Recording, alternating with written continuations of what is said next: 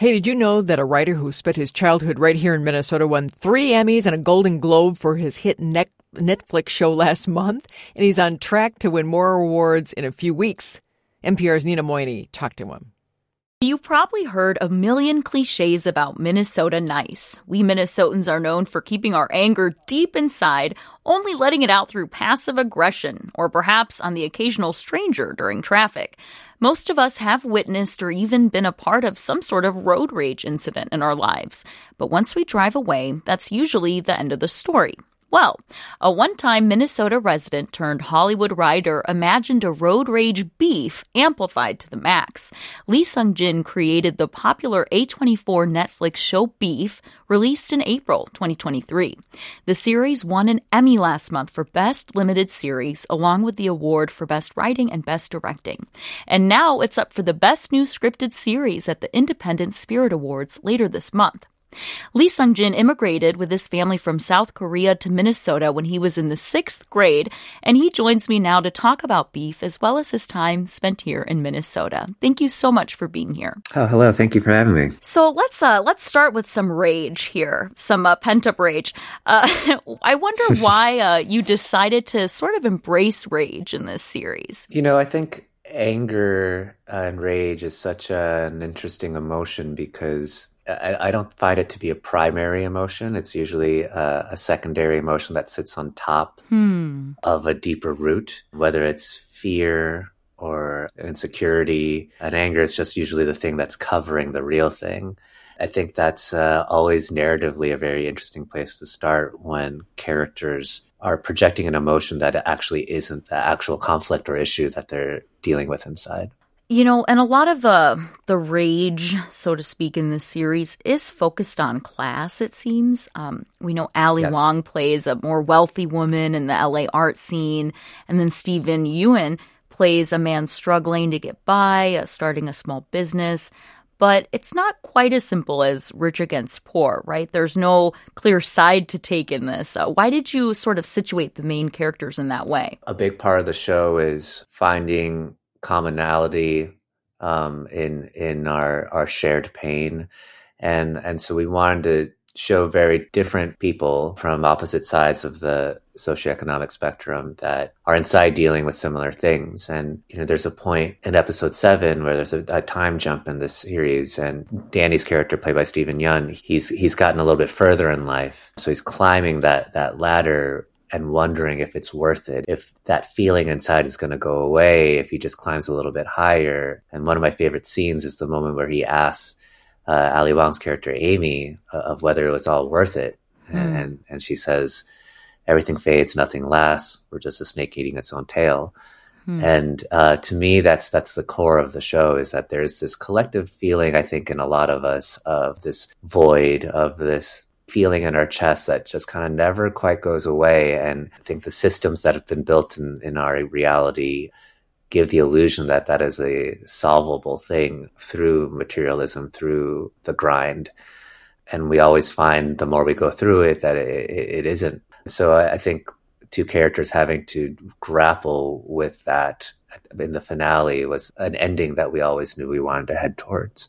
Wow, yeah, that I mean that is so deep and it's so true and you can really see the characters trying to fill different voids and if I could only get this right, if I could only get this right.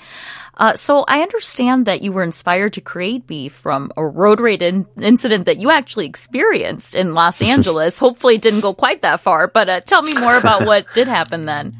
There are only a few similarities, thankfully. Uh, and it, it started, you know, as all road rages do, where, you know, one person, myself, didn't go fast enough uh, on when the light turned green, and and another vehicle uh, was very frustrated. And and on this day, for some reason, as he drove off after he yelled and cursed at me, I just I wasn't having a bad day, but I was like, oh, I'm gonna follow you. and uh, you know, we were getting on the highway, and I revved up behind him, and you know, it, it wasn't as climactic or or action packed as as the show, but we were just stuck in traffic for 45 minutes going the same direction and, and going to the same exit. And so I think in his mind, he thought I was a lunatic that was following him through all of Los Angeles. And for me, I was just commuting home, um, you know. Awkward. And yeah, so I thought that, that was very interesting that there's, here we are in our literal bubbles, um, driving around, projecting so much onto the other person um, without knowing anything about that human. So that was the kernel of the idea. And I had been friends with Ravi Nandan, the head of A24 television, for quite some time. And we were just catching up over lunch, and I told him the story. And I was like, "Oh, is there something here? I feel like there's a there's definitely a story here about two people who who think they know each other, but they don't, and and it's spiraling out of control." And and, and he was so encouraging, and he just told me to really flesh it out, and that there, that that absolutely there was something here. And you know, he asked me who I who I'd want to do this with, and you know, Steven Yeun has been a friend of mine for, for many years uh, prior to the show. And hmm. uh, we've always been looking for something to do together. So I was like, you know what, uh, maybe this is the, this is the one. And I was like, let me call Steven. And, and I, you know, I've pitched Steven hundreds of ideas prior to oh, this. Wow. And he, and he's always been like, eh, nah. and uh, pitched him maybe, you know, four sentences. And he was like, yo, this is the one. I think this is the one. Well, I'm glad you wore him down because I think he did a, just a perfect job. I thought he did such an excellent Yes. job and he was very relatable. Um, you know, I think for all immigrants or children of immigrants that he really wanted, you know, to make a home for his parents and, you know, to make them proud. Um, and I want to talk a little bit about your time in Minnesota. So you moved from Seoul to Minnesota when you were in the sixth grade. And that is not an easy time uh, for really any kid to move, much less from a different country. I moved to the US when I was five. And I understand that it was also a time that you started using the name Sunny Lee, and that's a name that you had used in most of your work. Up until recently, I know a lot of people and kids feel pressure to change their names uh, when they move to the States. Uh, what nudged you to kind of go back to your given name? You know, I was born in Seoul and I actually moved to Illinois when I was nine months old. And then I moved to Louisiana and then to downtown Minneapolis. And then, um, and then to Plymouth, Minnesota. And then I moved back to Korea for third, fourth, and fifth grade. And then I moved back to Wayzata, Minnesota Wow. for sixth grade.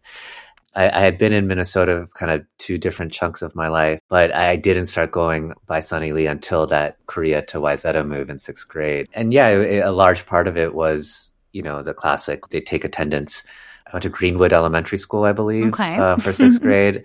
And then I was in at Wayzata Junior High School back when there was a junior high school in seventh grade. And you know, every day of attendance was just the worst because the teacher would butcher your name and and everyone would make fun of you. So one day I was just staring at a piece of homework and I thought, Sunny. And I just wrote Sunny for some reason. And and that just kind of stuck. You know, the people that know me uh, feel like Sunny is an accurate representation Yeah. of my personality a little bit. And so uh, it did well for me. And I, I, you you know, it's a very good name for as I started writing as well. People can remember it. It's, it's easy to type. You know, I, I had never planned on switching professionally until around the year Parasite came out. But I was working on Tuca and Birdie, uh, a show on Netflix, and I, I was getting, I believe, uh, coffee somewhere and I paid with my credit card and my legal name is my Korean name and they they try to call the order with my legal name and, and they butchered it much like sixth grade. There are a few folks around me that started laughing. And I uh, immediately felt ashamed, like I did in sixth grade. I grabbed my order and I rushed out of there. And I just started thinking about that feeling. And I was like, well, you know, when when I hear names like director Bong Joon Ho or director Park Chan Wook, like I feel proud. People don't make fun of those names. So I just thought, oh, like if more Korean names are associated with things that people love, maybe that'll help change the stigma associated with it. And so I, I went to Lisa Hanawalt, who's the showrunner of Tuca and Birdie, and I asked her, hey, can I can I actually switch names mid season? Like that was the first time I think professionally I went by Lee Sung Jin was on that show and, and it just it felt great. So I stuck with it. That's awesome. Tell me more about what it was like. You know, you mentioned immigrating to Minnesota and then back and forth and being, you know, among many different cultures and that that can be difficult to navigate. Did you feel like you called on that experience and that's reflected in Beef as well? you know, Danny isn't a Midwestern Korean American, so I think his his psychology is a little bit different, I'd say. Mm-hmm. I mean, uh, he, he his character grew up in San Bernardino, uh, which is a slightly different, I think, psychology. I, for me personally, I think I actually had a fairly great time. One thing that happens to you then is because you, you know you're kind of one of the very few Korean faces you become very quick at adapting. Hmm. Um, you enter a room, you immediately try to recognize who the personalities are, what this person's like, what that person's like, who's the alpha of the situation, who's the bully, and um, you get really quick at reading people. I think that made me very observational from a young age. Hmm writing is all observations. So I think that's probably the biggest takeaway from from moving around in Minnesota so much is how it developed that muscle in my mind. And you've said that uh, writing beef was the most you thing you've ever worked on, and is is that part of it? Yeah, definitely. Um, there, there's a Korean word called nunchi. It basically means like the awareness of how others perceive you hmm. at all hmm. times. And so my nunchi was really high because of growing up and, and trying to adapt. And I think um, when you do that, especially at a younger age, um, you try to be a chameleon. And so you lose your sense of self. You are copying and mimicking how others behave. And so who you are goes on the back burner. When you're trying to write from that place, you can't really write from an authentic point of view because you're just copying and mimicking your point of view. And that was probably the first half of my career. It really took like kind of a, a mental breakdown halfway through my career to shake myself out of that and start to really re-examine why it is I'm writing and moreover why I'm here on this planet wanting to participate in existence. And so uh, I think um, that led me on a slow journey to be like, okay, well, maybe you should just try being yourself. And then beef became kind of this watershed moment for me. That's beautiful. Thank you for sharing that. It sounds like you came back to yourself and then you found this amazing success. So that's wonderful. I'm so glad that you did come back to yourself.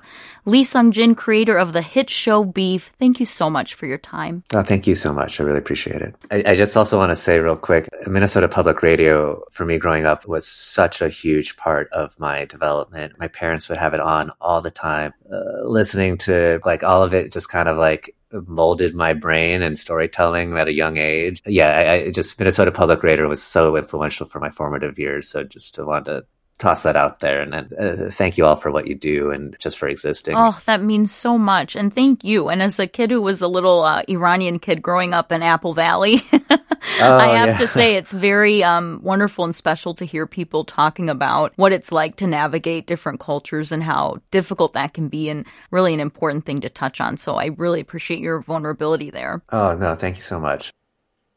That's MPR's Nina Moini talking with Lee Sung Jin, the creator of the Emmy and Golden Globe winning show Beef, which you can see on Netflix. And I absolutely love hearing that he grew up with MPR as a kid when he was in the Twin Cities. I wonder what his favorite show was. That's fantastic. You, friends, are following Lee Sung Jin's lead by listening today. Now, you might want to take another step by becoming a member. Our winter member drive starts next week.